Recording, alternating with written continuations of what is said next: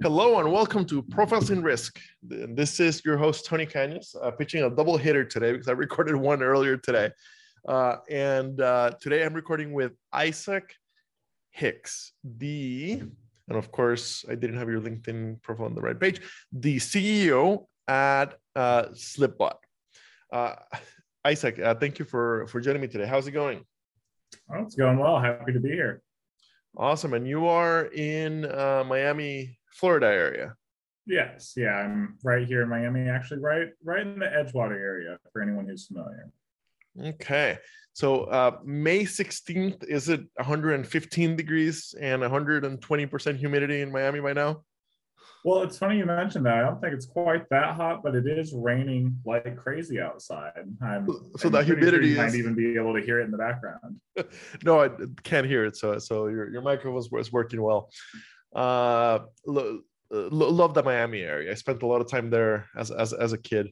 Um, okay, so so we always well first of all thank you for joining me today. And and uh, we always give the guest the chance of giving kind of the elevator pitch. Uh, so so what what is slipbot yeah certainly. So slipbot was born of the problem that the way that the reinsurance industry works is that reinsurers receive a lot of requests for business these are called slips and in order to actually get business that is accretive to their books, they have to go through these slips, analyze them, determine whether or not it makes sense based on their modeling, and then move forward with policies and placements that do make sense. Now, because they need to keep records and understand who has sent them requests and everything and why, they end up getting all of these slips and they have to record all of them, all of these facultative slips, a lot of treaty slips, you know, just all this information. So underwriters or their assistants or sometimes outsourcing partners spend hours a day looking at these slips and finding the information they care about and manually putting it into their documentation system. And that is a huge waste of time. So what the SlipBot does is we can take the slip that comes in, you drag and drop it into a folder on your desktop, and it automatically goes into your system. It uses machine learning and AI to extract out all of the information that's needed. There's a validation step in there if you want it, but otherwise, you don't have to touch your documentation system at all. You can just drag and drop the slips in, and they automatically go in there. Any reinsurance system, any anything. Okay, so so I'm a former middle market underwriter myself. I've got my CPCU, I got I got my ARE, um, but I've never worked in reinsurance. Uh, and and uh, so I didn't even know what slips were. So that that's that's interesting to know, to know. Okay, so so so I do know that that reinsurance is generally sold uh, through intermediaries, right? Through the reinsurance brokers, or a lot of it is sold through intermediary insurance brokers. So so the, the, the slips are are they a, a uh, standardized for uh, standardized format, kind of like the ACORD forms in in commercial insurance, or or are they do, do they vary by the broker or? No so so they vary by broker and that's part of what makes this uh, so complicated and you know kind of the niche that we hit is you know a lot of these these reinsurance industries they're receiving these documents from all sorts of different places and you know they have different formatting different places where this information's at. So really if you zoom out a little bit it's less about the fact that we're taking a reinsurance slip and we're putting it into the system what we're really doing is we found an intelligent way to process unstructured documents right? And so we can take unstructured documents uh, right now we're focused on the reinsurance slip and this unstructured document processing is able to use like cognitive level AI, where it's reading much in the same way that a human being would read in order to be able to parse out this information, as opposed to doing like, you know, this more retroactive, um, like image recognition system type of situation that you typically see in programs like this. Okay. Okay. So, so, and I apologize if you can, if you can hear, uh, emergency services behind me. I live in in, in Midtown Atlanta, and mm-hmm. often. no, no worries at all. Uh, uh, my microphone should filter most of it out, but um, okay. So so um, okay. very interesting that all the slips have to be reported. I, I had no idea that reinsurers had to report everything they that they that they received. Um, so so the the slips are, are they uh, so the word slip implies like simple, short. Are they fairly short, or or are they how complicated are are are, are the are the slips as they come in? Well, so there's a couple of different kinds of slips, right? And there is a fair amount of complexity in this because whenever you're looking at the facultative slide, what you're typically looking at is you're either looking at slip policy documents or you're looking at word contracts. Slip policy documents tend to be a little bit shorter, maybe up to about 20 pages in length. Um, they typically have things that are somewhat structured. They have like a, you know, tabular data where it's like, oh, this is this is what the title of what we're looking for. This is where that's going to be explained. These are relatively easy for, you know, say the average person to go through and look at. Uh, these word contracts are quite a bit more complicated because these are just very long documents, normally written in paragraphs, normally explaining more of like the context of the situation, everything like that. And these are very unstructured. You know, this is like the machine really has to be able to read these. Then, whenever you get over to the treaty side, you have all of the different splits. You have like your quota share, you have your multiple layers, you have your multiple categories. And those start to get much, much more complicated. And from the treaty underwriters that I've talked to, they might spend up to 10 minutes going through uh, you know a treaty slip. The treaty slip can be like 70 80 pages long. They're going through this treaty slip to find all of the different information. Now from some brokers treaty slips will come with that information you know formatted in an easy to read way at the beginning is like a treaty summary. But from some brokers it doesn't. And you see this a lot out of latin america and other you know you know like caribbean countries and places like that where these documents are very messy, very hard to like actually get anything out of. And so that's kind of really where the where the opportunity is here to be able to avoid that time expenditure that's in looking at these slips. I, I figured it, it, it wasn't um, it it, it wasn't random that you're that, that you're in Miami and you identified this problem since, since the Latin American yeah. reinsurance market really runs out, out of Miami. Yeah. Uh, so it, it makes sense why you ended up running in, in, into this program if into this problem if, if it's so much more common uh, out of the Latin American bro- uh, reinsurance brokers. Okay. Um, so so so they're pretty long, pretty pretty pretty complex. Mm-hmm. Um, the the the the the the systems that, that, that the reinsurers use to to to manage policies to manage quotes to to underwrite the the this stuff are, are they generally homemade systems or or are they uh, is there like a Guidewire or duck creek equivalent in the reinsurance world where a lot of of carriers use the same software to to handle policies so there are a couple of softwares that have made their way into um, you know multiple different companies, but a lot of companies do have their own custom software.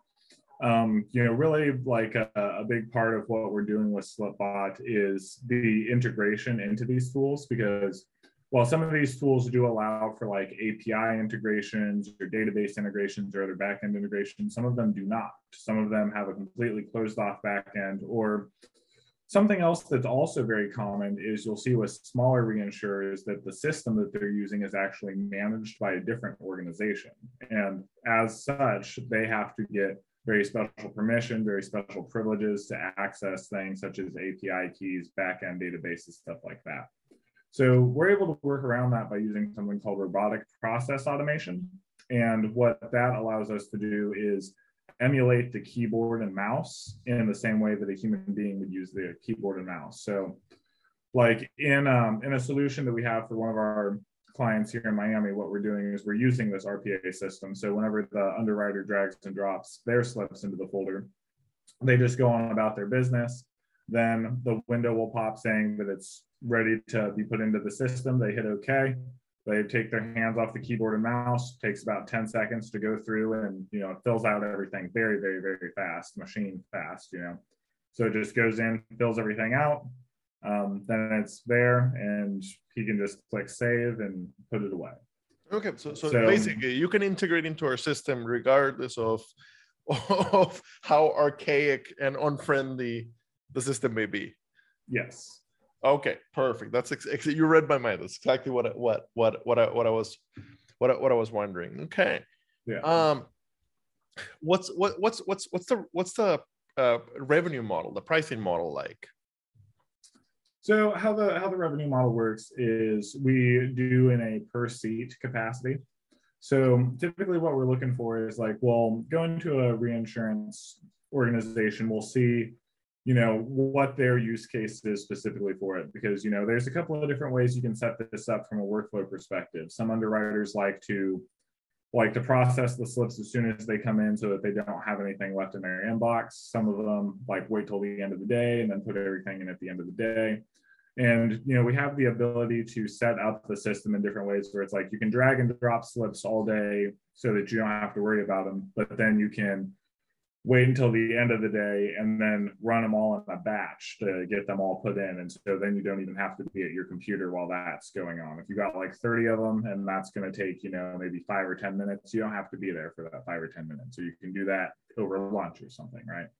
So we figure out what the use case is there. We make sure that we have everything set up and properly functioning on one underwriter's environment that we've fully integrated with their workflow, and then we expand from there to press it out to all other underwriters in the company. Uh, we do charge a per seat model for that, and then you know the more volume that we have, you know the more seats that we have, the lesser the per seat cost is. Um, the three other options that reinsurers have when it comes to this is to either have the underwriter themselves do it, which is very expensive because underwriters make a lot of money. Uh, they can have an underwriting assistant do it, which underwriting assistants, while they don't make as much money as underwriters do, they, they still are quite expensive. Or they can outsource it, which is quite a bit more cost effective than these other two options, but outsourcing is you know very known to have like a lot of mistakes and then having to walk back those mistakes is a huge pain um, our pricing model comes in far below the price that any of those three options would take and has an equivalent or greater accuracy to all of them. And I'm, I'm guessing the the outsource model is not only more expensive, but also it's not immediate, right? You're outsourcing yeah. to the Philippines and then you wait till the next morning to, to have them ready, kind of thing. Yeah. Okay. Okay. So so um how did you realized that, that, that this was a was a problem. So so I, I looking at, at, at, your LinkedIn, so I, I see you got a, a degree in, in, aerospace engineering or or some version of, of aerospace engineering. Um, so how, how did you end up realizing that, that this was a problem with within the reinsurance space? Well, so it was actually quite a path I took to get here. Um, I did graduate with an aerospace engineering degree, and then uh, briefly worked for the government as a contractor before moving on and doing um, like business consulting, business transformation consulting. And while I was doing business transformation consulting, I kind of realized that there was a lot of problems that you would see in these organizations. And uh, maybe this was like my first hint that, you know, working towards finding like a strong solution for in, for an industry specific problem would be a good idea. Um, after that, I ran my own marketing company for a while and got a lot of experience, you know, in entrepreneurship, in running a business, and doing everything like that. And then I decided I really wanted to take my engineering skills that I had learned and apply them in a way that would really help people, you know, really help people and get rid of these really tedious, frustrating, otherwise low value activities that people have to do at work because you know these these low value activities are actually really toxic when you look at them because it makes it makes the worker themselves less enthralled about their job. You know it's that's no good. These low value tasks stand in the way of legitimate productivity. So they hold the company back from doing what it could be doing it, it really causes problems in multiple areas. So um, I met my first client, the one who presented this issue to me, um, about a year ago. And I remember when he was explaining to me what he was trying to accomplish, he was like, Look, I don't know if you'll be able to do it, but wow, this is such a problem. And like just the amount of passion he had about how much he despised this process. wow, something definitely needs to be done about this. And then I kind of realized, you know, this isn't the only process in, you know, the insurance or reinsurance space that has this kind of problem. You know, this very heavy paperwork, heavy, you know, this need to do continuous paperwork, form fills, data entry. This is something that plagues many businesses, but it's very, very heavily plagues insurance and reinsurance. And so, you know, the reinsurance slip is kind of like our first super high value add thing that we're doing here, but we hope to take this unstructured document processing technology and be able to apply this to other documents over time as well. Okay. Ken, and and uh, you haven't mentioned autonomy, your your your other company. Uh, is is autonomy do, doing uh, other work within insurance, or or is this the only insurance one for now? Yeah, so um, so with autonomy, we do have a little bit of other insurance work going on. I would say that the most relevant thing that we have from an insurance perspective is we've seen that a lot of um, you know smaller businesses or independent insurance contractors people like that they have a lot of issue around their application process actually getting people into um, you know insurance policies. And one of the reasons they have this problem is because they're still doing like paper based pdf based um, you know applications. They're still doing oh i need to call you and like walk you through this application process then some of them may have like web interfaces, but the web interfaces aren't very good. So we've made this um, you know much more sophisticated integration tool that allows them to take their documents, scan their documents into a system that turns them into digital forms that are accessible via an encrypted web server, and then allow people to go directly to that web instance instead of having to fill things out manually. Um, but as far as autonomy is concerned, what autonomy really is is an organization that seeks out and finds these these kinds of problems, these areas in industry where you know once you really dig you find out that this is what people hate. It's just the worst thing. That it's all anybody can talk about you know it's the biggest frustration they have. And what I really want to do, you know, at a personal level is I want to, you know, get rid of as much of this workplace born frustration as possible because this workplace born frustration, it doesn't only affect the workplace, it affects that individual and that individual carries that frustration into other aspects of their life. And, you know, it's, it's really not, it's really not a good thing. Okay.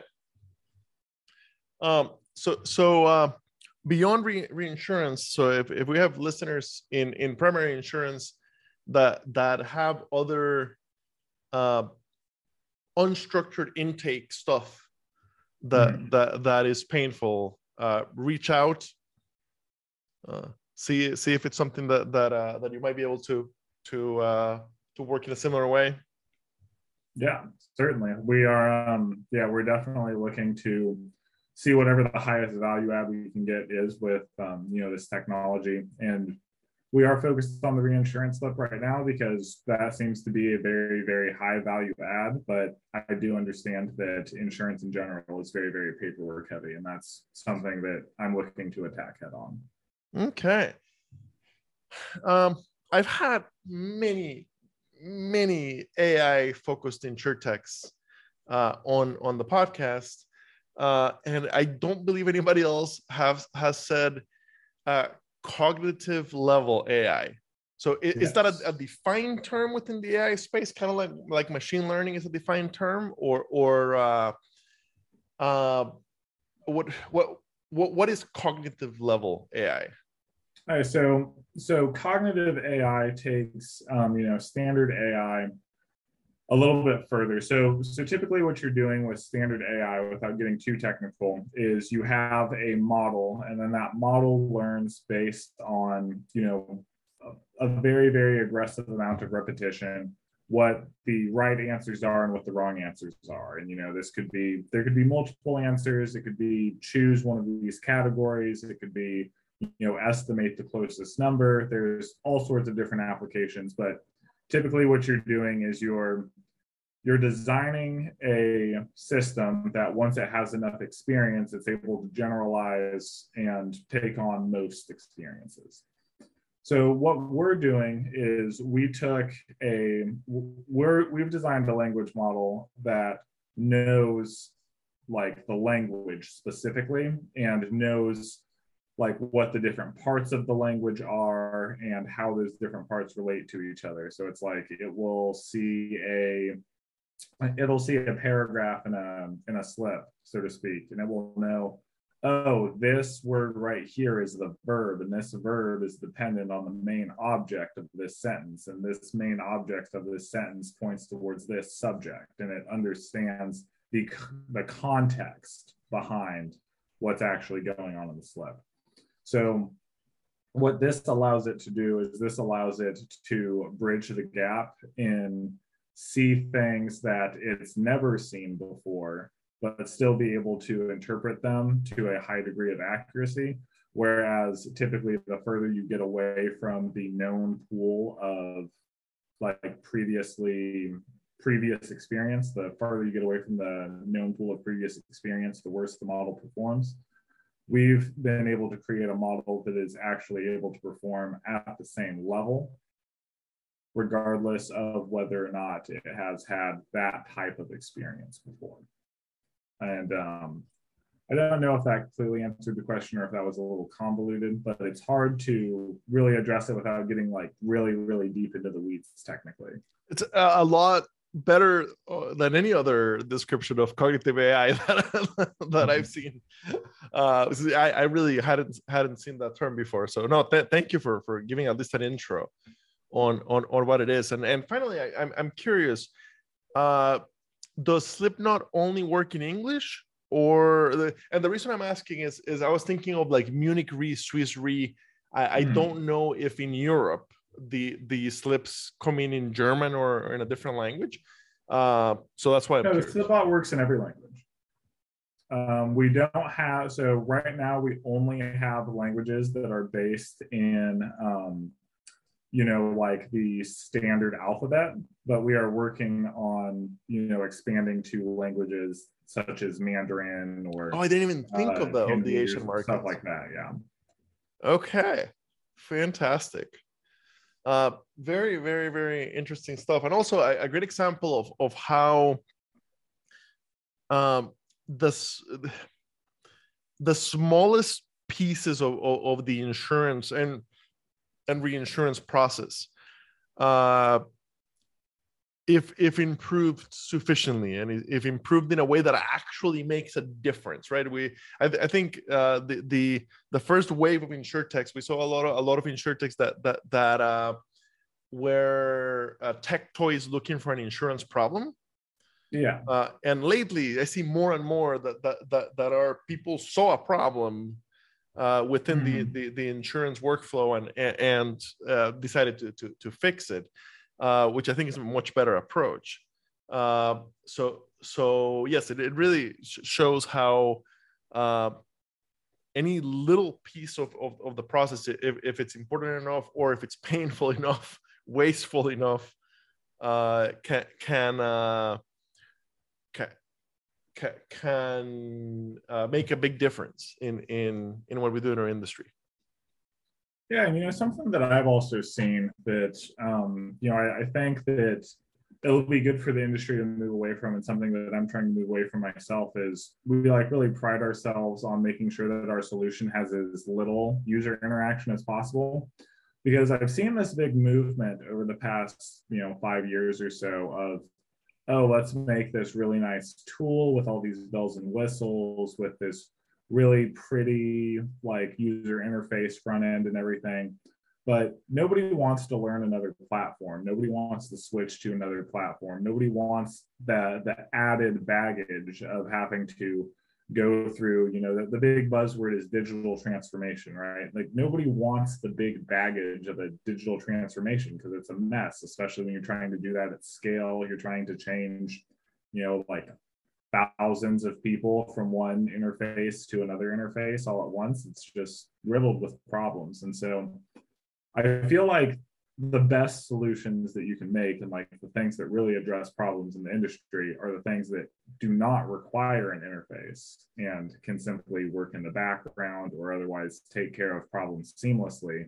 without needing you know that much user interaction and that's really what i'm striving to create with you know the products that we make and the solutions that we make is i want our solution to be invisible. You know just something happens in the background now that you used to have to spend so much time on. Now you don't even think about it. Makes sense. Awesome. Uh, isaac thank you very much for, for your time. Very interesting stuff. Uh, incredible how uh, i don't know like 12 years into the industry every day i learn uh, new things about it so th- thank you very much for, for, for your time look forward to see uh, what you continue to to to work on to to improve our, our processes and when it goes live, I'll Thanks tag you on LinkedIn and I'll tag both companies on, on, on LinkedIn when, when it goes live. All right. Sounds great. Thank you very much.